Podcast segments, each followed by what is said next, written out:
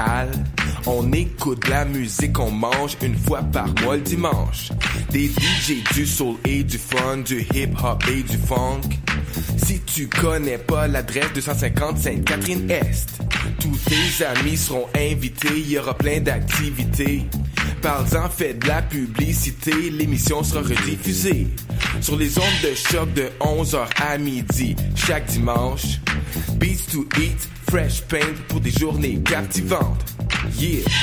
Pour prendre un verre entre amis, rien de mieux que le bar Grenade au coin de la rue Ontario-Est et Champlain. Le bar Grenade, une brasserie orientale, tendance et branchée dans Ville-Marie.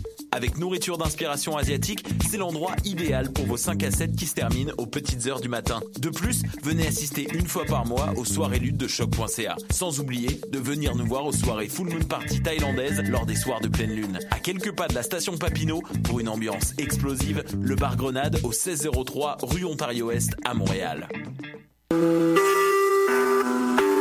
Vous écoutez Choc pour sortir des ondes.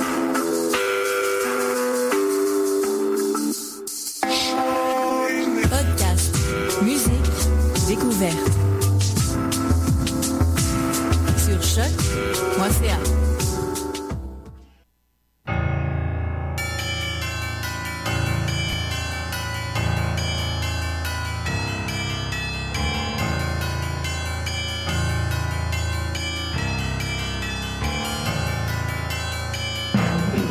Bonsoir, on êtes bien sur Choc, c'est le tome 16, chapitre 213 de Mission Ancre Noire et c'est la carte blanche à Carnet Noir. Salut Morgane. Salut Eric.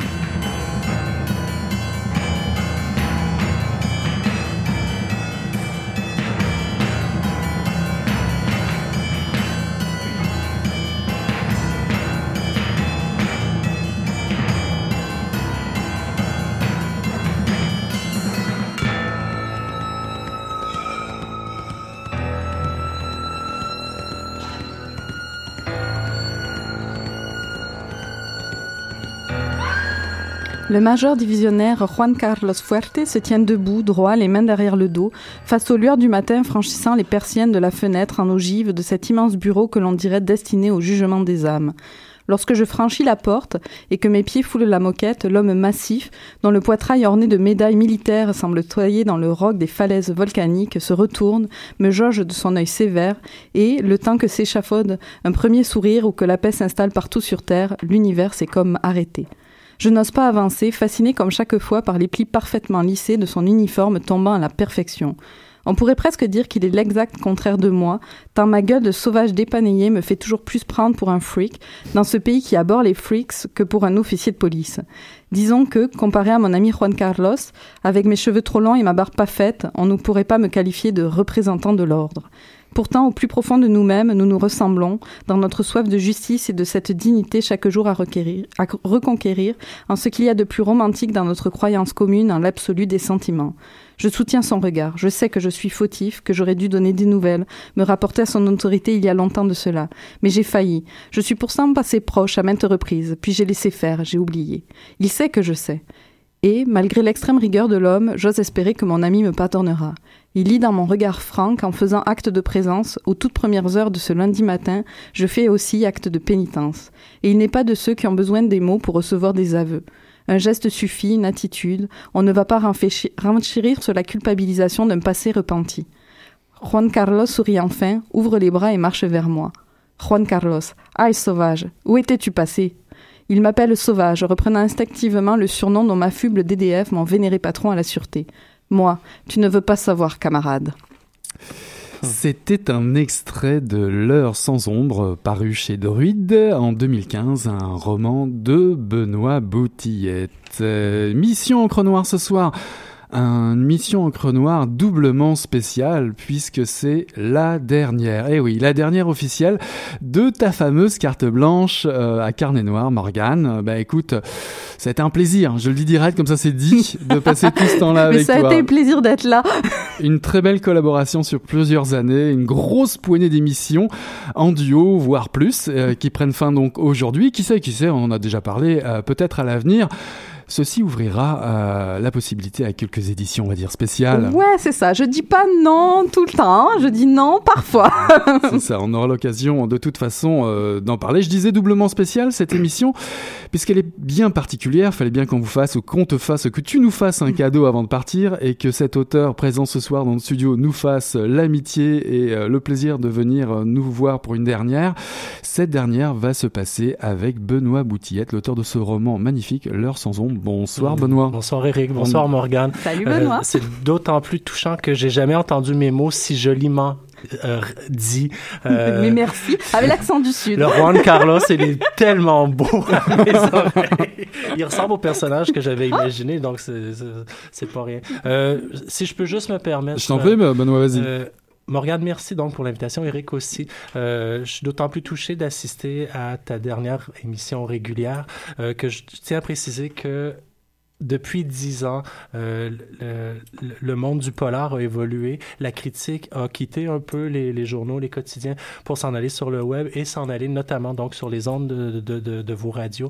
Vous contribuez au rayonnement du genre, vous contribuez à l'effervescence du roman policier québécois. Vous faites un travail qui pour nous est très c'est primordial et on vous remercie. Merci Morgane pour tous tes commentaires au gré des années. Parce qu'il lance carrément une émission, hein. Ça c'est clair. Non, d'abord je vais aller pleurer un petit peu, puis après on revient. En tout cas Benoît, tu es apparu sur le radar du polar québécois en 2005 avec La trace de l'escargot, un roman pour lequel tu as reçu le prix Saint-Pacôme et le prix Alibi. En fait le prix Alibi, c'était le prix Alibi de la nouvelle, donc c'est une nouvelle policière que j'ai écrite l'année suivante. Ça faisait une dizaine d'années que je n'étais pas allé en France avec ma blonde et le premier prix, c'était effectivement un voyage en France avec une bourse faramineuse remise par le consulat de France à Québec. Et donc, j'ai regardé ce que les textes gagnants des 10 années antérieures avaient, comment ils étaient articulés. Puis je me suis dit, j'étais à peu près capable de faire ça. Puis bon, mais effectivement, c'est véritablement quand La trace d'escargot a remporté le prix Saint-Pacôme, je ne pense encore toujours pas aujourd'hui que c'était le meilleur roman de cette année-là, mais c'était certainement un roman totalement différent de ce qui se faisait ici. Et c'est peut-être pour ça qu'il se l'est mérité, parce qu'il ne voulait pas prendre la chance de passer à côté de quelque chose qui avait peut-être quelque chose de différent à dire. Ouais, et puis on va aborder à nouveau ce thème, puisque ton roman « L'heure sans ombre » paru chez Druide et quelque chose qu'on pourrait appeler aussi différent, n'est-ce pas Morgane? Ben c'est ça, en fait on y retrouve quand même le même personnage de Benjamin Sioui qu'on avait découvert dans La trace de l'escargot. Ce personnage on l'avait revu quand même une ou deux fois depuis, on l'a revu entre autres dans un recueil dont on a déjà parlé ici, Crime à la librairie, qui est sorti il y a 2 ans, où tu nous remettais ce personnage-là, et je pense que c'est un peu ce qu'il a remis sur la map pour nous, ce personnage-là. Ah oui, et carrément, j'avais effectivement donc, quand j'ai écrit La trace d'escargot, qui a connu le succès qu'il a connu, j'ai reçu beaucoup d'offres donc pour participer à plein de trucs, écrire un roman jeunesse, diriger une collection, écrire un feuilleton pour la courte échelle, écrire un roman de science-fiction pour Coup de tête, etc. J'ai dit oui à tout en me disant je vais alterner entre un roman de Benjamin Sioui et un roman, donc un projet parallèle où j'irai apprendre, parce que effectivement j'avais toujours en tête d'écrire L'heure sans ombre. Ce roman-là était trop vaste pour moi. Je dis je vais me servir de toutes mes expériences de l'approche des prochaines années. Malheureusement, je me suis drastiquement et dramatiquement blessé au dos. J'ai été invalide pendant plus d'1 an et demi, de sorte que quand je suis revenu à l'écriture, il a fallu que j'honore tous mes engagements antérieurs. Avec Benjamin Sioui, je l'ai inclus dans un roman jeunesse publié à La Bagnole, donc La Nébuleuse du Chat. Est-ce qu'on résolvait l'assassinat d'un chat? J'ai écrit, dans une collection que j'ai dirigée aussi à La Bagnole, la collection Parking, j'ai écrit une novella, donc un roman de 140 pages, La mule du Serpentaire, où on voyait Benjamin Sioui. Mais ça, c'était vraiment un essai jazz. Là. C'était une écriture libre. J'avais aucun plan, et c'était pour rendre hommage à ma mère qui était décédée. Ma mère qui est morte juste avant la parution de mon premier roman. Et c'est vrai qu'après ça, Benjamin est resté en plan. Et lorsque Richard Mignot nous a offert, donc aux auteurs, de participer au recueil Crime à la librairie, je lui ai écrit une nouvelle avec Benjamin, qui était correcte sans plus. Et c'est après qu'il nous est arrivé avec le thème UQAM. On avait tous... J'en ai écrit deux. Et finalement, celle que j'ai écrite pour... C'était celle, donc... L'autre, je l'avais retravaillée. C'était un thème que j'avais déjà développé, mais que j'avais pas achevé. Donc, Crime à la librairie, la nouvelle s'intitulait « Le psaume du psoc ». Et quand je l'ai écrite, je fais... OK, man, ça fait 10 ans que tu cherches à écrire comme ça. L'heure sans ombre, je l'avais commencé il y a 10 ans. Je l'avais mis de côté parce que c'était trop littéraire. Je l'ai repris 3 ans plus tard.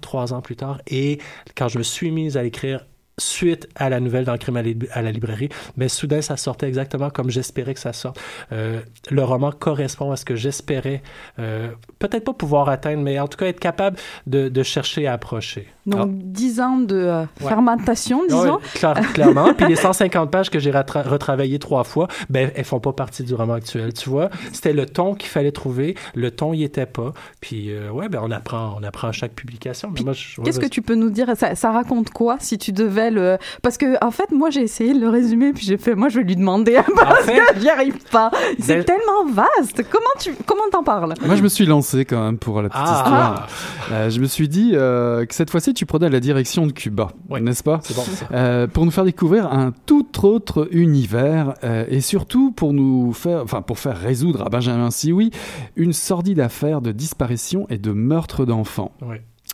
Que fait donc un flic étranger, un chaman d'origine amérindienne en terre révolutionnaire? Qui est cette Yemaya, censée aider Benjamin dans son enquête? Et quel complot se dissimule derrière ce Cuba qui, à la lecture de tes pages, Benoît, nous apparaît tellement éloigné de l'image d'Épinal qu'on peut véhiculer, parce qu'on y découvre la musique électronique, on y découvre de l'art, on y découvre le death metal à Cuba. Oui, vous avez bien entendu, le death metal. Et toutes sortes de drogues un peu bizarres et hallucinogènes. Et disponibles sur de... Non, mais vraiment, c'est le Cuba que l'on connaît, c'est tout simplement celui... Ben, enfin, que l'on connaît, que l'on peut... auquel on peut avoir accès, c'est celui accessible dès qu'on sort des sentiers touristiques. Lorsqu'on va à La Havane, la première fois que j'ai mis les pieds à La Havane, les filles devant moi marchaient toutes avec des tatouages dans le bas du dos. Les gars étaient tatoués, les gars étaient stylés. Il y avait des manifestations d'art populaire sur le coin des rues, spontanées. C'était pas, les gens sortaient sur les balcons autour. Tu dis, mais mon Dieu... Il y a une telle liberté ici que ça rejoignait, mettons, le Barcelone idéalisé du début du 21e siècle, la Barcelone des années 2000. Ben, La Havane d'aujourd'hui, ça ressemble un peu à ça. Ensuite, bon, ben, vous savez, donc, Benjamin est un Amérindien d'origine, il est Huron-Wendat. Je suis moi-même très, très sauvage. Il y a quand même un confort à trouver dans un tout inclus. Le fait de ne pas avoir à faire de démarches pour parler aux gens. Mais une fois que tu l'as vécu, ben, tu peux vivre autre chose. Puis donc, on a loué des maisons particulières. J'ai la chance d'avoir une blonde qui faisait des chroniques en tourisme. Donc, l'Office du tourisme de Cuba nous a offert un guide pour sillonner La Havane. Donc, j'avais un guide personnel pour découvrir des endroits. Mais au-delà de ça, ils sont tous... Hein, la liberté, là-bas, c'est la liberté donc de contourner les restrictions. Et ils sont... Ben, aujourd'hui, c'est ça, on apprenait. Il y a des antennes paraboliques pour relayer Internet. Ils téléchargent des séries américaines. Je veux dire, c'est le pays de la débrouille. Ça a été vraiment, dans les années 90, donc la décennie qui a suivi l'effondrement du mur de Berlin. Ça a été donc la période spéciale, donc appelée comme ça par le régime, où tout le monde devait donc faire preuve d'imagination. Ben voilà, c'est le Cuba qu'on rencontre, mais tu vas à La Havane, t'as une rue qui est consacrée à tout ce que Padura appelle, tu pourras peut-être me le dire, il disait dans Hérétique, mais en fait, tous les groupes...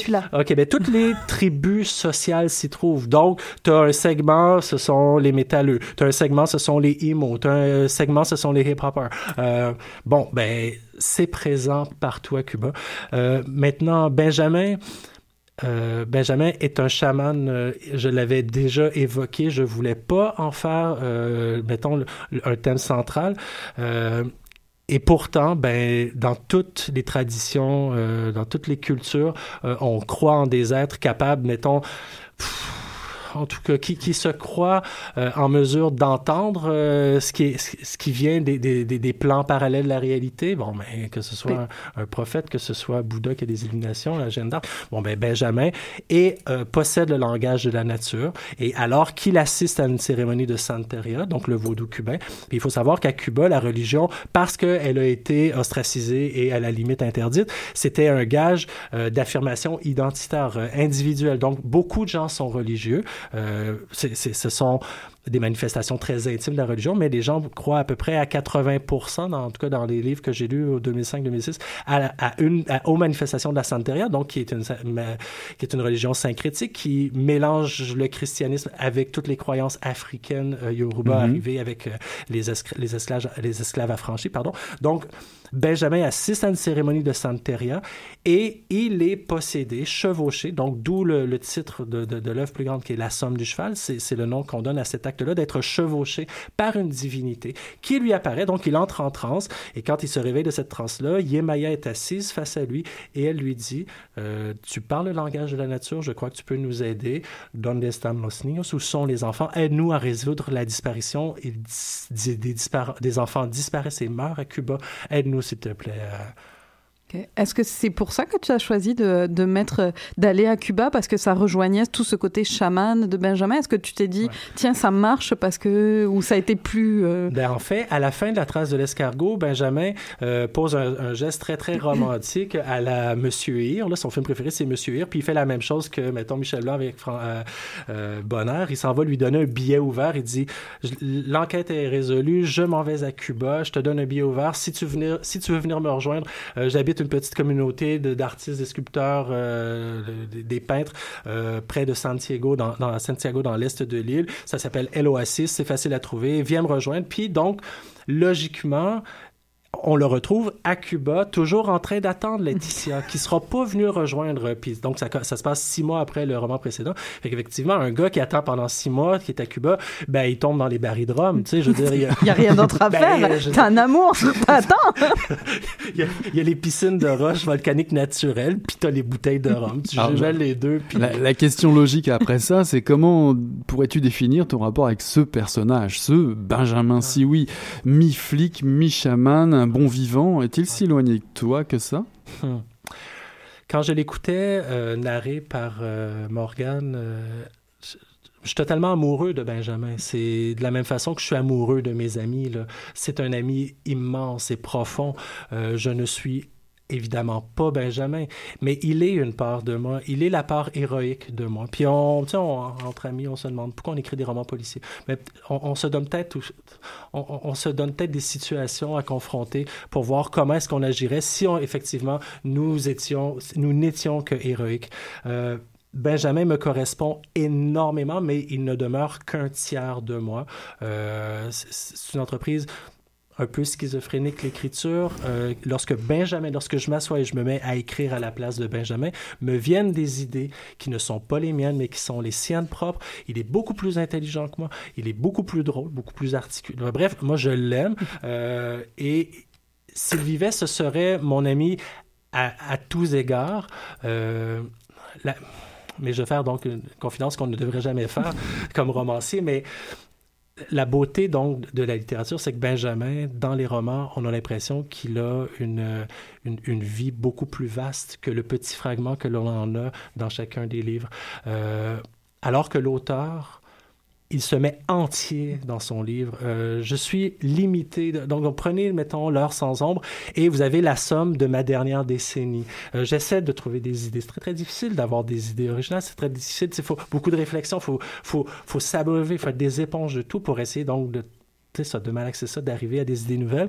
Je les ai toutes mises dans ce roman-là, mais quand tu lis le roman, tu dis « Ah oui, quand même, ce mec, Benjamin, hein, pff, il y a un point de vue sur tout. » Et le côté fascinant et peut-être la seule chose que j'ai réussi à faire à la base, c'est qu'on n'a pas dans notre culture populaire un héros d'origine amérindienne. J'aimerais, moi, contribuer à ma culture populaire en proposant Benjamin et que notre culture le retienne et que Benjamin y vive. Benoît Boutillette n'a aucune importance, vraiment. Benjamin, et que je l'aime et que j'aimerais que, ouais, qu'il continue. Je pensais être capable de sortir un livre à chaque année, ça sera aux 2 ans, mais désormais, je me consacre à ça. Essayer de faire vivre le plus longtemps Benjamin Sioui pour prouver 2 choses. Benjamin, donc, il est le fils d'origine Huron-Wendat de ce Québec-ci, Québec de la modernité, du métissage. Si on en fait un héros de notre littérature, de notre culture populaire, on va juste prouver qu'on est la société la plus tolérante et égalitaire. Et c'est juste ça que je veux faire. Donc, Benjamin, il me tient à cœur, mais c'est pas moi. Mais il me tient à cœur aussi pour une raison supplémentaire, s'il a du goût en art, du goût en musique. Et on va faire une petite pause musicale. C'est pas mal, ça, là. C'est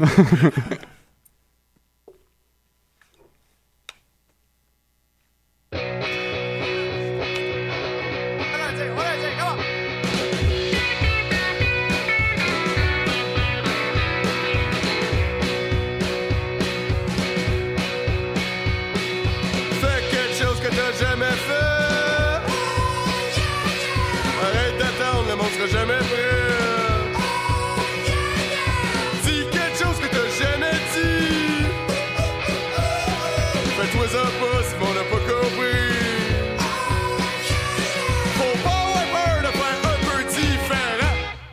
Pareil, c'est emmerdant.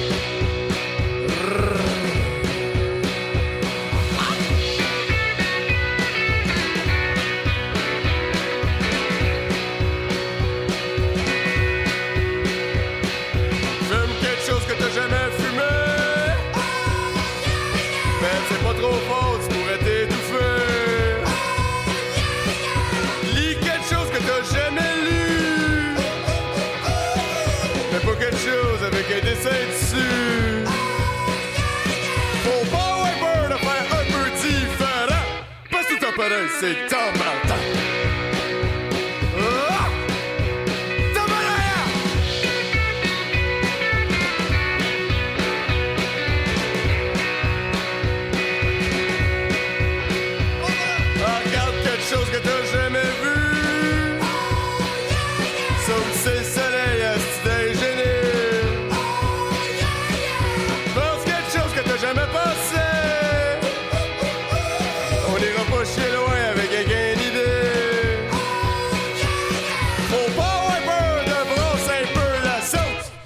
Des fois, ça goûte d'autres choses. D'autres choses! D'autres choses! D'autres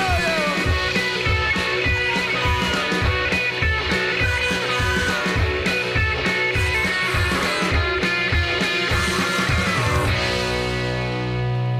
Sexe illégal, d'autres choses, ça me rappelle Franqueur, ça, il me tient un petit Roland comme ça, ça va pas déplaire à Benoît peut-être. De retour en studio pour Mission Ancre Noire, carte blanche à Carnet Noir, nous sommes avec notre invité Benoît Boutillette pour son dernier roman, L'heure sans ombre, paru chez Druide en 2015, Morgane. Alors moi j'aimerais repartir sur l'écriture, parce que je trouve que Benjamin, tu lui fais dire une phrase très belle, tu lui fais dire d'ailleurs en espagnol dans le roman, tu lui fais dire « La escritura es una necesidad vital y una enfermedad fatal ». Ce qui veut dire en français, l'écriture est un besoin vital et une maladie mortelle. Est-ce que ça, c'est juste Benjamin ou c'est toi comme auteur qui t'es exprimé sur ce coup-là? Ouais, ben en fait, faut ça. Benjamin, il est policier, il était à l'origine au crime relié à l'art. S'il est rentré au crime relié à l'art, c'est qu'il est tout d'abord rentré aux archives de la Sûreté. S'il est entré aux archives, c'est qu'il existe un programme à la Sûreté du Québec qui décortique les interrogatoires des prévenus en les retranscrivant puis en les analysant comme une analyse de texte que l'on ferait ici à l'université, tout simplement, pour dégager les indices de véracité, bon, les trucs de proximité. Bon. Donc, Benjamin, à la base, il souhaitait écrire. Il est devenu policier, donc, par la force des choses. Mais à l'intérieur de lui, il souhaite abandonner ce métier pour revenir un jour à l'écriture. Cette part-là de lui qui écrira un jour me correspond peut-être un peu plus. Mais oui, je veux dire, tu peux demander quelles sont les manifestations de la maladie de l'écriture chez un écrivain. Tout le monde va te décrire des symptômes différents. C'est une maladie mortelle. C'est mortel d'écrire. Il faut se retirer de la vie. Il faut mourir pendant 3 heures à la vie. Il faut se retirer pendant 3 heures pour écrire ton petit bout de parchemin. Puis le lendemain, bien, tu vas faire encore 3 heures. Puis tu vas faire un autre petit bout de chemin, etc. Mais au terme de tout ça, t'as moins vécu pour essayer de plus vivre, essayer de mieux vivre. Et c'est donc un besoin vital. Si tu avais la chance de faire autre chose, le ferais-tu peut-être, mais tu aurais toujours cette petite hantise-là, ce grappin-là à l'intérieur, dans les entrailles, qui dirait non, tu dois écrire, puis qui te grugerait de toute manière. Donc, c'est aussi bien de... Donc, t'écris. Donc, t'écris, t'as pas le choix, t'es pas heureux. C'est Foglia qui disait, en tout cas, pour lui, mais pour moi, c'est la même chose. On n'est jamais heureux d'écrire, mais Christ, qu'on peut pas être plus heureux que quand on a écrit. Puis c'était comme ça, il y avait un sacre dans sa chronique, je suis sûr, mais c'était ça. Quand t'as écrit, t'es heureux. Tu sors de ton bureau, Vanessa Paradis disait... quand même, disait, il y a vraiment que toi de sauter de Foglia Paradis. Quand elle a écrit ses premières chansons, elle a dit mais c'est le pire métier au monde. Tu sors là, puis ce que t'as fait, si c'est de la merde, ben c'est toi qui es de la merde, puis t'es de la merde pour toute la journée jusqu'à ce que tu te rassures. Et quand c'est bon, ben soudain c'est pas toi, ça passe par toi, etc. Bon ben non. Finalement, Benjamin Sioui est tombé vraiment à pic avec toi parce que c'est quand même un flic atypique qui lui aussi aime beaucoup disparaître et notamment dans ce roman-ci. Ouais. Parce que là, les mondes, on va dire, transversaux, ou on va dire le monde des esprits, il va les aborder sérieusement. Ah ouais. Est-ce à dire que c'est aussi pour échapper un peu trop à notre monde réel, si trop cognitif, hein? Non, c'est bon. Non. Premièrement, tu choisis pas donc d'être visité par un esprit. Et le roman, donc... Là où j'ai compris où je devais aller, c'est que je croyais que je voulais en faire un roman avec une part de fantastique. Et il n'y a pas de fantastique parce que ces mondes parallèles-là n'interviennent jamais dans le monde réel.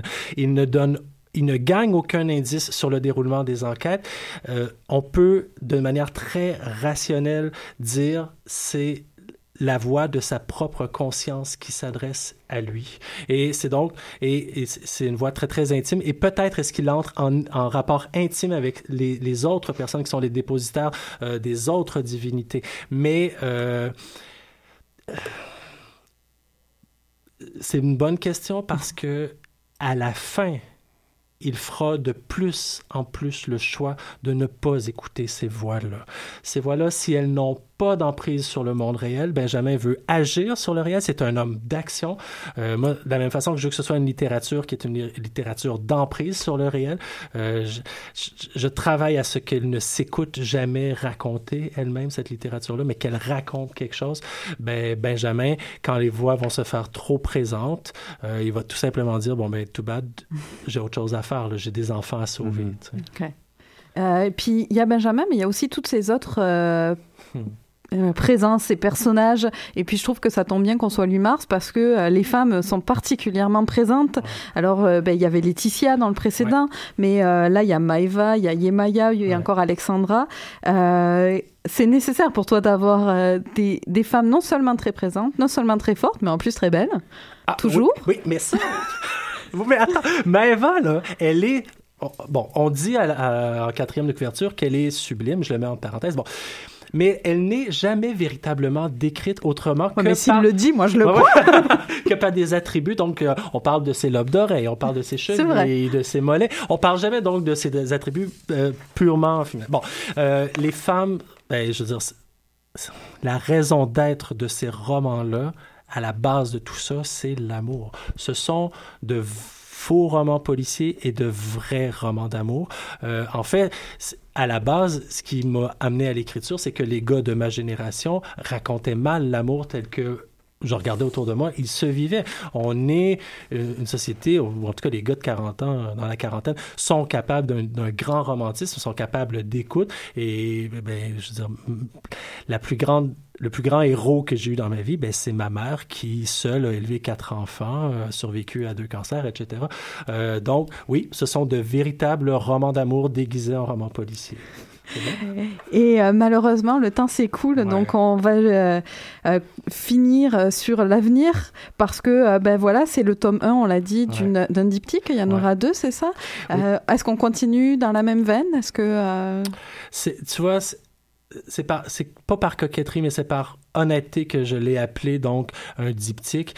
C'est parce que je savais que ce roman-là qui se termine à Cuba est un roman en lui-même, okay. Mais qu'après ça, on s'en allait ailleurs poursuivre toujours les salauds qui...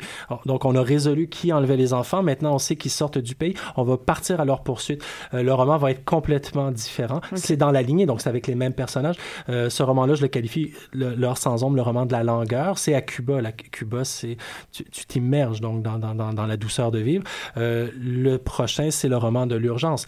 Je ne veux pas vendre de punch, mais Benjamin est en tabarnak. Je veux dire, il veut tuer le monde. Je pense que le titre de la première partie du prochain livre, c'est « Vouloir tuer le monde entier », et c'est dans l'état d'esprit dans lequel il se trouve. OK, ben on a très hâte. C'est quand? C'est l'automne? Automne 2017. Donc, bon, ça ne va pas aller assez vite. La longueur, c'est bien, mais merci beaucoup. Merci, Morgane. Merci. Merci infiniment, Benoît, d'être venu nous rendre visite. Grosse bise à toi, Morgane. On se revoit bientôt pour la suite. Pour autre chose, on verra. Très bien. Bah écoute, moi j'en profiterai pour lire la suite de Benoît Boutillette et de le recevoir, moi. Tu vois, ça marche comme ça. Ah ouais, merci beaucoup. Voilà qui conclut Mission Ancre Noire, la dernière carte blanche à Carnet Noir, le tome 16, chapitre 213. On clôt tout ça, on ferme et on se dit à la semaine prochaine. Ciao, bye.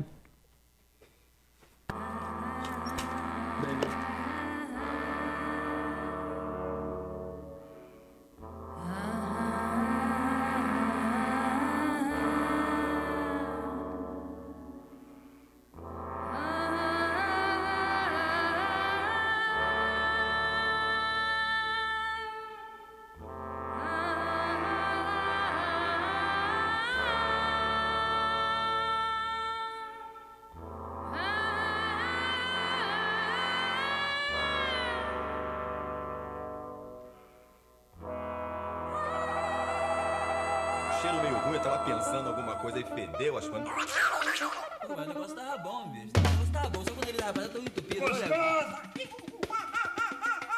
Quem diria, hein? Greta Garbo acabou de irajar, hein? É, mas eu tava falando pra você, né? Depois que eu passei a me sentir, aí o negócio ficou diferente.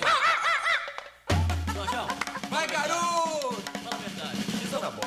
Não, cadê a cerveja que eu disse aí? Ô, Ciro, tira a mão do meu bolso. Agora um arame ia pegar dentro, ia pegar um gordurame depois, um arame não ia mal. É verdade!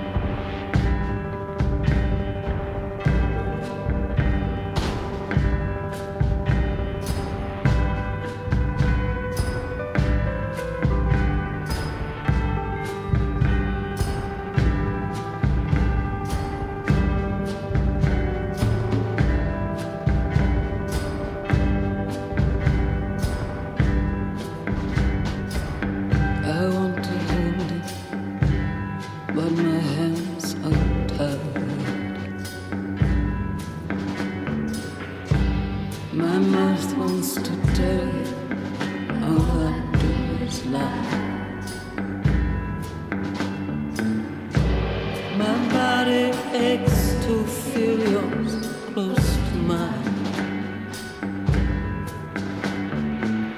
My lips feel the need to whisper sweet, don't cry. My mind is made up, it's all very clear. We don't know where we're going, just so long as it's far from here.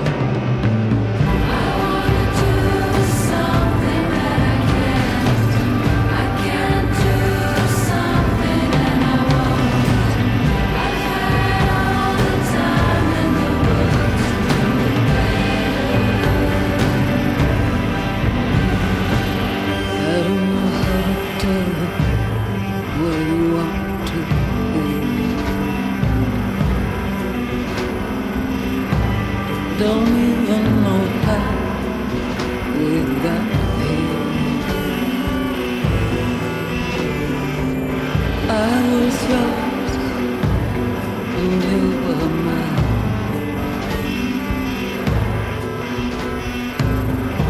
This was something sweet, even if it's a lie.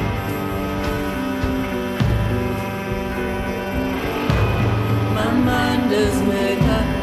It's all very clear. We don't know where we're going, just so long as it's far from here. I wanna do something that I can't. I can't do something that I want. I've had all the time in the world to know. I can't do something that I want.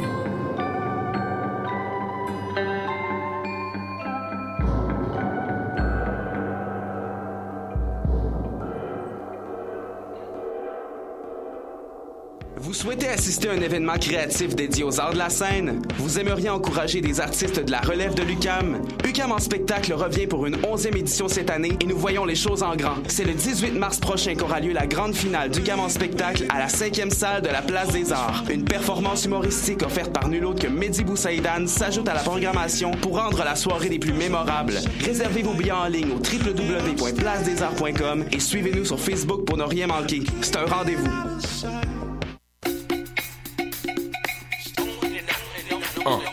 Beats to Eat, c'est un brunch musical et ça se passe à Montréal. On écoute de la musique, on mange une fois par mois le dimanche. Des DJ du soul et du fun, du hip-hop et du funk. Si tu connais pas l'adresse 250 Sainte-Catherine-Est, tous tes amis seront invités, il y aura plein d'activités. Parle-en, fais de la publicité, l'émission sera rediffusée sur les ondes de choc de 11h à midi, chaque dimanche. Beats to Eat, fresh paint pour des journées captivantes. Yeah! Pour prendre un verre entre amis, rien de mieux que le bar Grenade au coin de la rue Ontario-Est et Champlain. Le bar Grenade, une brasserie orientale, tendance et branchée dans Ville-Marie. Avec nourriture d'inspiration asiatique, c'est l'endroit idéal pour vos 5 à 7 qui se terminent aux petites heures du matin. De plus, venez assister une fois par mois aux soirées luttes de Choc.ca. Sans oublier de venir nous voir aux soirées Full Moon Party thaïlandaises lors des soirs de pleine lune. À quelques pas de la station Papineau, pour une ambiance explosive, le bar Grenade au 1603 rue Ontario-Est à Montréal. Vous écoutez Choc pour sortir des ondes.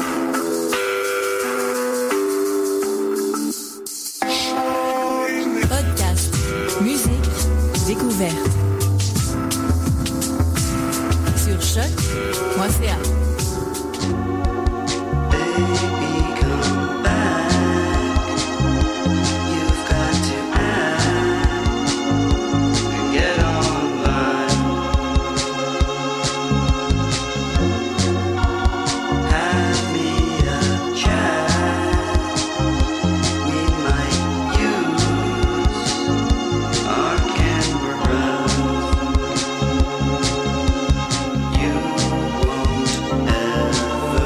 See me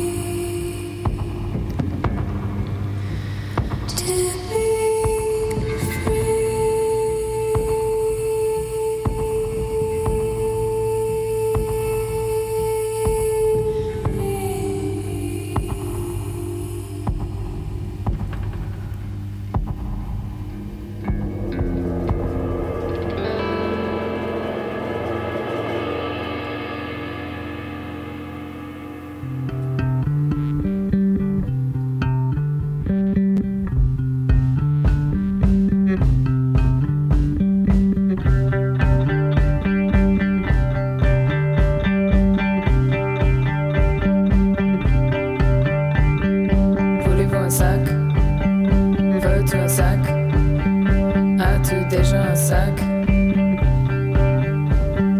Est-ce que vous voulez que je les mette dans un sac?